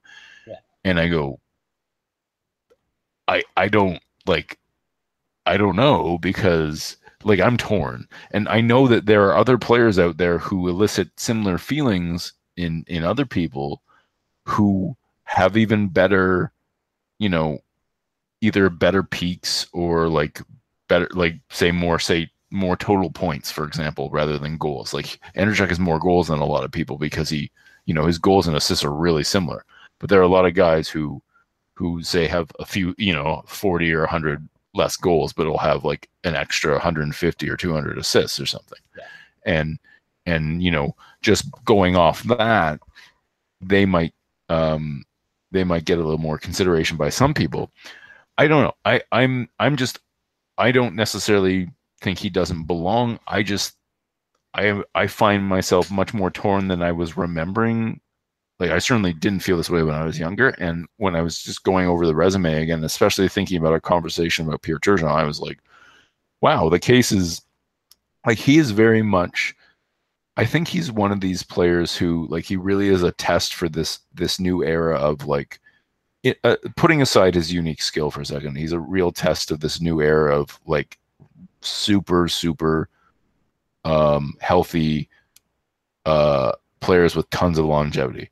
You know, where do you how much are you willing to say reward longevity versus the guys who couldn't play anywhere near as long. Like, not that the Sedins are in any way comparable, but the Sedins played far less than Andreychuk did. But Yeah. they at least had each one of them had a year where they were arguably the best forward or very close to one of the best couple forwards in the league. Andreychuk was never ever in that conversation. Um, and and that's and I'm okay with rewarding both. Personally, like I'm okay with rewarding longevity on the one hand and and and you know peak greatness on the other. I just don't know where to draw the individual lines, and I think Andreychuk poses you know questions about that for me yeah it's you know it's um i think we get into a, a, a an area of players where um i think we said a, sort of a similar thing about mark Recchi. um yeah. we said a similar thing about pierre turgeon where you're like you know what? I i don't know that this guy belongs because he was never great where i'm like that guy's the best player in the nhl or even maybe even the best player on his team. But in, in defense yeah. In defense of Mark Recchi and Pierre Turgeon, though, they both had years where they where they, the where they were very and Pierre Turgeon in particular, as we talked about last episode, Turgeon had that one year where he he was like 50 he outscored his teammate by like 50 points yeah you know and and and i not realized that when i'd done the research and then when we were talking about it i realized that but like that that's that's something like a differentiating factor that I can like focus on. Whereas like Andreychuk never, like when he led teams in points, not only were they not great teams, but they were, you know, he wasn't like leading the team in points by like 25 points or something, right? Like he was ahead by a couple. Yeah. Partly because it probably the reason he led the team in points is because his center got hurt partway through the year and didn't, you know, didn't play 82 games. Yeah, but it's um, I get I guess like that longevity for a lot of players. If it's not for the longevity, they probably don't get in, or you yeah. don't consider them getting in. But because they just did very good for a very long time without a big drop off, it just sort of the stats add up, and you're like, yeah, that guy was just so consistently you know, even in the clutch and grab era, a 20 goal scorer, like at the absolute minimum, um, what did I say? 13 years? uh, 19. 19 times. Bonkers. Yeah, 19 times. I mean, like, and you can see it even the tail end of his career. He has uh, one, the last uh, half season there that he played for Tampa Bay, he only had six goals in 42 games. But the season before that, you know, 21, 20, 21, 20. And he's pretty old at that point, you yeah. know? Yeah. Um, and that's again the clutch and grab era, like yep. still in the, like the heart of it. And he's he's his last five seasons before his last five full seasons were 20, 20, 21, 20, 21. So yeah. I mean, like that's as consistent as you can possibly get. Yeah. And just kept doing that, you know. Um, had you know that uh, his peak years, uh, 93 and um, well, I guess you could say yeah, 93 and 94 were really his peak. Yeah. And I guess you can include 95, but it's only a 48 game season. Yeah. Um, but, you know, he has for 92 93, he has uh, uh, 54 goals uh, split between uh, Buffalo and Toronto. Yeah. When he came to Toronto that year that they almost went to the Cup, he had 25 goals in 31 games. Yeah. Finally playing with somebody awesome like Doug Gilmour. Yeah. And then had 12 goals in 21 playoff games that year. I mean, he was a goal scoring machine, which I think is why a lot of people, like a lot of people in Toronto, still love him to this day. And then the next year, he follows that up with a full season in Toronto. He scores 53 goals. Um, I know that's a, a, very high scoring era, but those are still pretty amazing stats. Um, yeah. Yeah. So and basically no matter yeah, like I, he's always been a good goal scorer. Um, and and and as I said before, just to oh one other thing I was gonna say is he's a bit like he he's very much like almost like the poor man's Mike Gartner in the sense that like I mean not that they're similar styles of player necessarily, but they both have like the the huge goal totals, but then you look at their actual like individual peaks and you go like, whoa, that's not you know like Mike Gartner, I believe, scored 100 points at least once, right? I think. Maybe not. Uh, I don't know. He might not have. actually. He might not have. Um, but the fact that Andreychuk never scored a hundred points, even 1993, when like everybody scored hundred points, um, you know, that makes you say. In all fairness, I think he had 99. So he, did, he had 99 two years in a row. Yeah. yeah. So. Um, but you know, round numbers matter more. Yeah. Obviously. Uh, um, but I don't know. I I I, uh, I I guess I can see both sides, and uh, I'm I'm certainly okay with the fact that he's in the Hall of Fame. I I because I think it not having the guy who is like you know 13th all time in goals in the Hall of Fame would be really weird. On the other hand, the Hall of Fame has people in the top 10 in goals per game not in the Hall of Fame or yeah. points per game, one or the other, which is ridiculous. So go figure. But um, yeah, I mean, I'm I'm I'm okay with it, but I feel like if you're if you're someone who supports a more exclusive Hall of Fame, like he's got to be a problem because he doesn't have that like peak era greatness in the total points. You know, he does have the like you said, he's got the 50 goal seasons and in those years he was in the top one year he was in the top 5. Um which is something. Uh anyway, I, I I just think he's he's definitely like he's one of those bubble cases where like you can argue on certain criteria that he absolutely belongs, and you can also make a case, not necessarily one that I would agree with, but a case that he doesn't belong. I, I I would agree that if you if you were going to do the very exclusive Hall of Fame, where just being very good is not going to get you in, kind of thing. If you weren't a top top player during your era, then I would agree with that. Um, given based on who's already in, I think it's probably fair to put him in. Yeah. Oh, yeah. Definitely based on that for sure. Yeah. There are um, people in the Hall of Fame who have less impressive careers than David Andreychuk for sure. I mean, just to, to just, there's something to be said for doing it that well for that long. And yep. if we're going to start including, if we, uh, if we have been including people who had very long, very good careers without the individual brilliance of maybe winning a bunch of Art Ross trophies or winning a bunch of cups and clearly being one of the best players in the league, then you know he's he's deserving in that because he really just did do it for a very long time. Yep, absolutely. All right, so we move on to our old timer. Yes. Uh, by uh, the way, Mike Gartner did have 100 points in a season. Okay. 102 84 85. Okay. I couldn't remember. Um, so we have uh, Edouard Newsy Lalonde as our um, as our old timer this week. He he is uh, at least by birth date the next major um, hockey great, offensive great, I should say, after um, uh, Cyclone Taylor. And unlike Cyclone Taylor, he did play in the NHL for six seasons. Um, he did, unfortunately, he played in a bunch of leagues. So much like the Sedins, there's going to be some stats. Um, and uh, he he uh, we decided we skipped a couple other guys in between who were either in the hall or not in the hall because they had basically NHA uh, National Hockey Association careers with very little uh, NHL playing time or they if they did play in the NHL, they weren't really stars, whereas Newsy was a star pretty much everywhere. So that's why we're talking about him and why we moved on to him next. And so, without further ado, uh, he played in the NHL from 1917 until 1922, so six seasons, um, five quality based on uh, modern standards of uh, points per game, uh, 0.5 points per game. He also came back briefly for one game in 1926 27, but I haven't included that um, that one game, which bumped everything down. Um, when he was transferred from the NHL to the WCHL, he had 125 goals, which put him at third all time.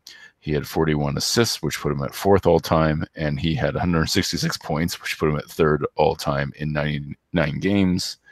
And he w- had 22.3 point shares, which put him third all time. Uh, when he was transferred from that league, uh, he was second in goals per game and points per game and third in assists per game all time. If the qualifier is set to a single modern season, uh, Newsy is first all time in goals per game and third in points per game. Of course, that's absurd, but I just wanted to mention it. Um, when he was transferred out of the league, he was second all time in offensive point shares. So basically, the second best offensive player of the era, uh, at least by offensive point shares. Um, his 82 game average was an absurd 103 goals, 34 assists for 138 points. Things have changed. Um, his three-year peak from 1917 to 1920, it was a 24-game average. The series, this seasons were 24 games of 37 goals and 12 assists for 49 points, or over two points a game. In the playoffs, he scored 15 goals and four assists uh, for 19 points in seven total games. Uh, that was back. Uh, the NHL didn't have a lot of playoffs, and those are only his playoff NHL playoff numbers, not the Stanley Cup numbers.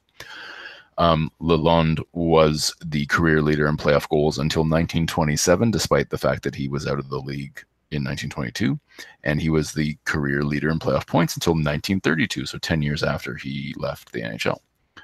Um, his adjusted numbers are 170 goals, 206 assists for 376 points, and uh, that gets really screwy because the NHL, of course, didn't count the second assist until I think 1929 or 1930 or something like that. So when they're adjusting for era with the guys who played before the secondary assist, they tend to invent them for them, which is why he has such crazy numbers. um, so you can't really trust it. Um, his adjusted 82 game average is 141 goals, 171 assists for 311 points. Good, season, I heard. So uh, that's not real. Um, and he is first all time in adjusted points per game if the qualifier is lowered to the 99 games he played, which is obviously absurd. But once again, just wanted to mention it. Um, he was never traded within the NHL, but of course, he was traded out of the NHL. Uh, in the National Hockey Association, he played seven seasons from 1909 to 1911 and again from 1912 to 1917. They were all quality.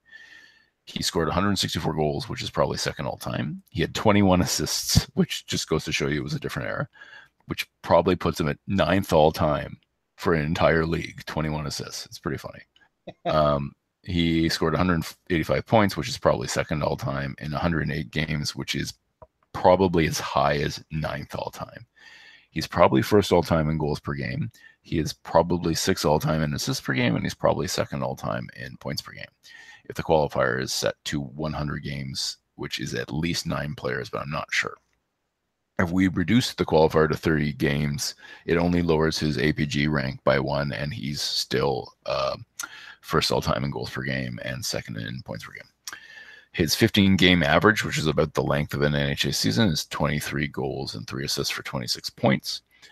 And his his NHA playoff numbers were one assist for one point in two games because the NHA didn't have playoffs until near the end of its existence. It, they would just play for they play regular season and then the champion would play for the cup. Um, the WCHL he was also in uh, from 1922 to 1926, so four seasons and three of them quality. He scored 48 goals, which is probably 12th all time, 20 assists, which is probably 12th all time, and 68 points, which is probably 11th all time in 75 games total.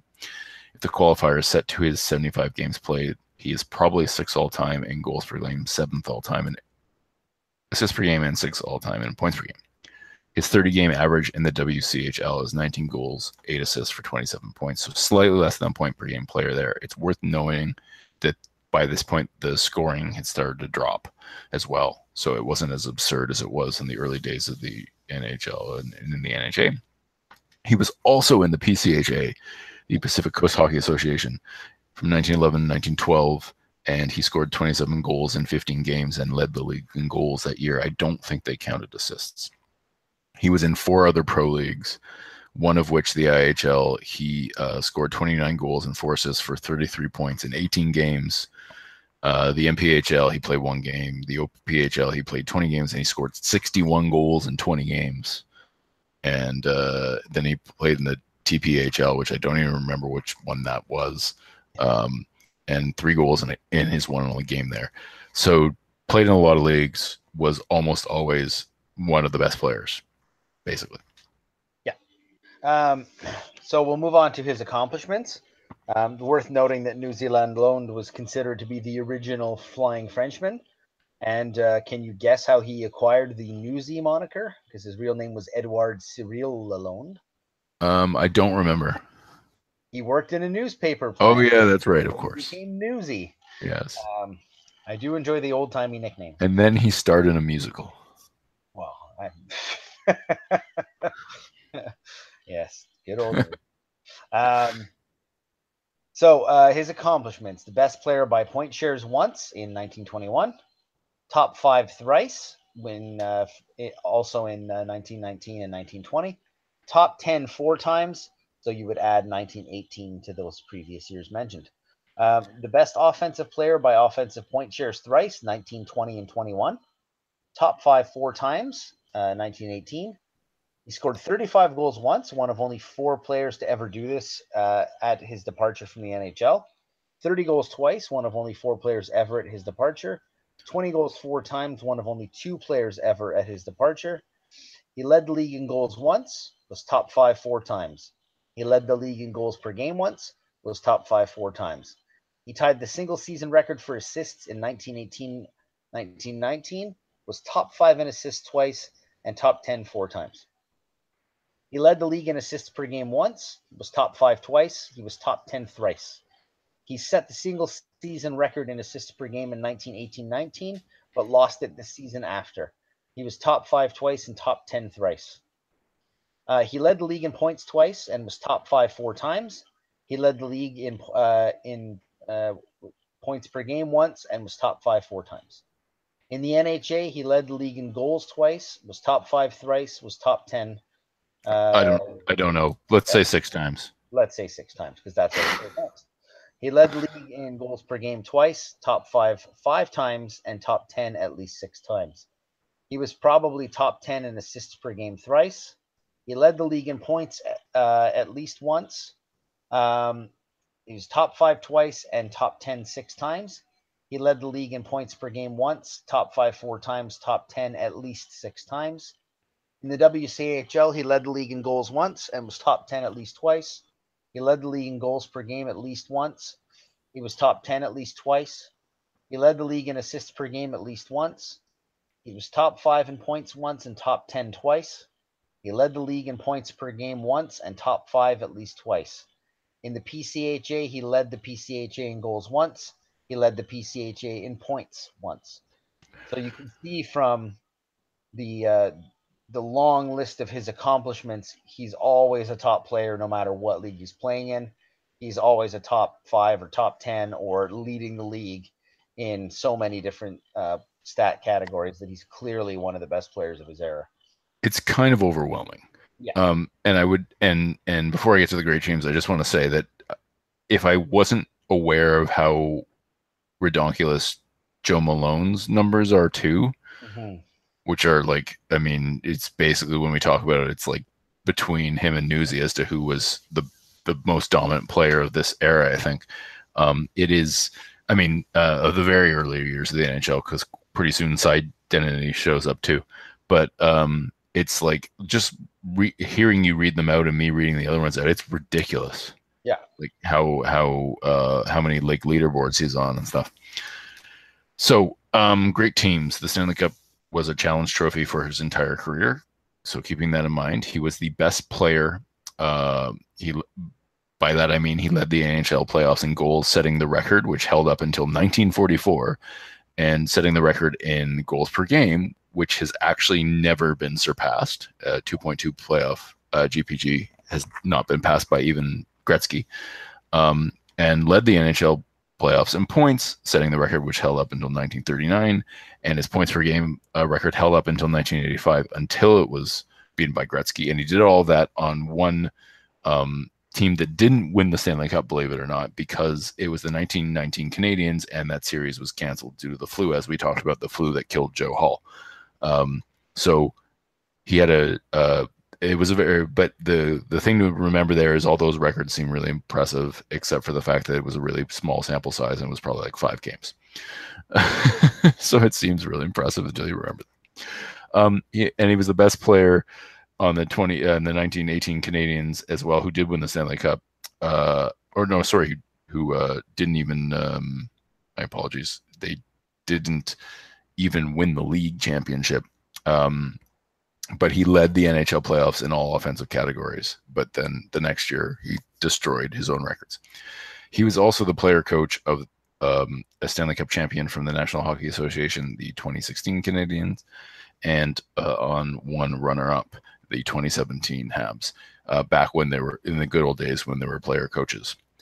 And then finally, he was a top three forward um, on one Stanley Cup runner up, the uh, 1908 Professionals, who were his, uh, I believe that was his PCHA team. No, it wasn't. It was his TPHL team, whatever the TPHL is. Anyway, um, yeah. So he he has ridiculous, ridiculous NHL playoff stats, but a couple of them, the uh, the per game ones, seem ridiculous because the sample is short. Though his his actual goal and point totals held up for decades as well, which says something.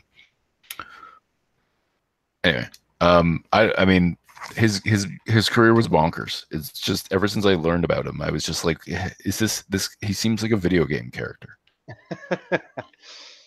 yeah, uh, with stats like that, I mean, it's it has a lot to do with the era in which he's playing. Yep. Um, but I mean, the guy's clearly just a dominant player. Where no matter what league he's playing and no matter what team he's playing for, he's going to be one of the top guys in the league. Um, whether whether his team is good or not. It's one of those things that makes me wonder and I, I know we talked about this in the past but i do wonder without and i obviously can't know this because like there's no footage of these games i'm sure. But like if people like him and cyclone taylor and joe malone just could skate and on the on the shitty skates and no one else could and that's why they were so much better. I mean i'm not saying they weren't skilled but i just wonder if that's yeah one of the reasons they were so, so like year after year, you know, like because there are a number of players, even players who are in the Hall of Fame now, who played in the same era, who just don't have anywhere near like if you look at like um like someone like Lalonde, he he played in in tons of different leagues and everywhere he went, he was, you know, a bit of a hired gun, I guess.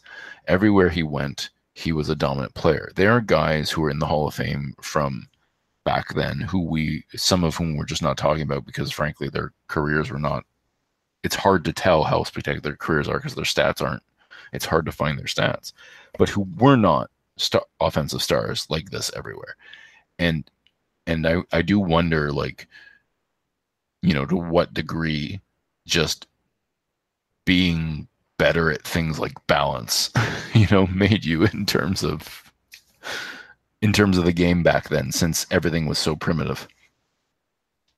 Yeah, well that's it. I mean, it's um you know, I guess we'll we'll sort of never know the way, you know, we see the like when they sort of recreate old-timey hockey and it looks very sort of just oh here he comes and he just takes one shot and it goes right in it's like oh he just slid it along the ice but it's like yeah. You know, I don't think today's technology, of course, they'd be able to do the stuff the players today do. they didn't have access to it. I mean, I'm not sure anyone would say, you know, a team made up of like these guys would beat a modern team, but they they also did have to work with equipment and and you know ice conditions and things that were quite primitive and and I think there's you know a, uh, yes absolutely they the the era had an absurd uh, absurd weird scores you know they scored tons especially in that first NHL season they scored a ton of goals yeah. um and you know they didn't really track assists very much and when they did they only tracked one and so the point totals are all out of whack and everything but i think they also you know there's there's there's a place for these guys and this sort of like it's I don't know I, I I find it so fun going back and like looking at these bonkers numbers where like you know scored however many points he scored in that first playoff and like no one touched it until uh what I say 1939 yeah. 20 years. Like what? Yeah. I mean, the, the guy was just a phenomenal athlete too. It's like, uh, you know, like like you were saying before, you know, if a, if a team of modern players played against these guys, there's no, we don't know that these guys would beat the crap out of them because we don't know how good they actually were. But I bet you if you put, you know, the Pittsburgh Penguins in all that old timey crappy equipment and watch them, you'd be like, wow, these guys are really not that good. And then yeah, yeah. Guys, and those guys having been used to that equipment would probably at least for a little while sort of skate circles around them until they figured it out. Um, it's just the equipment's just bad. I mean, but you know, a, a, good athlete, I think, in any era is a good athlete. Yeah. Um, and Lalonde was not just good; he was absolutely dominant. Um, and he wasn't just good at hockey either. He was a like a really, really prominent lacrosse player. Um, he was he was actually voted the the best lacrosse player of the first half of the 19th, uh, sorry, of the 20th century. Um, I did not know that. Yeah, he was uh, hired to play out in Vancouver and made uh, made more money than he made playing for the Canadiens at one point. That's um, funny. Yeah. Um, basically, like there was actually more money to be had in lacrosse because the NHL wasn't really a thing yet. Yeah. Um, and so he just went out there and scored a whole bunch of goals playing as a lacrosse player and was a very very well known lacrosse player. Won uh, won the Minto Cup a whole bunch of times, um, and you know was just generally regarded as the best player. And uh, when they did the voting for the greatest lacrosse player the first half of the 20th century, he got 13 votes, and that's more than the second and third place finishers combined. Wow! Um, and that was voted on in 1950. Um, so I mean, he was yeah, he was a, just a fantastic athlete, no matter what he was doing, right?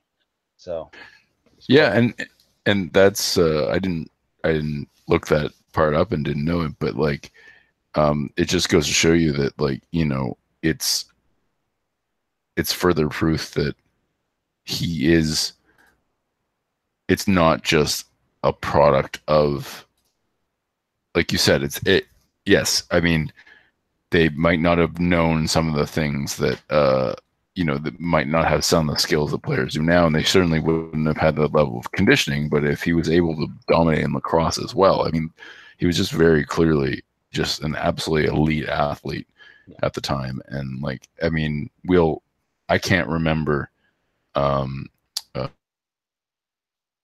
numbers off the top of my head aside from the infamous 44 goals in in 20 games or whatever 22 games whatever it was that he first scored that first season but like um you know he he really it's when i see lalonde's stats by themselves i it's tempting to think he was the first absolute star of the nhl you know um, except for the fact that he got outscored in that first season in terms of goals. And it's funny because he and like I think Malone had uh, had had more. Um, we we'll talk about this more when we get to him, but I think Malone had injury problems, and so you know he would have the, this incredible year and then he'd be hurt, and then Lalonde would have this incredible year and then. Um, would have a bit of a down year. Malone come, would come back and like they'd alternate who's who's leading the league, but like it's just like looking at this resume, it's like this, you know, this guy was like, it's hard, it's hard even knowing what Malone did to look at this and not think this is the greatest hockey player of all time up to this point. And I think that when I actually look at Malone's stats, I may change my mind. We'll see. But like, it's hard not to think that, I feel like. Because yeah, they're bonkers numbers.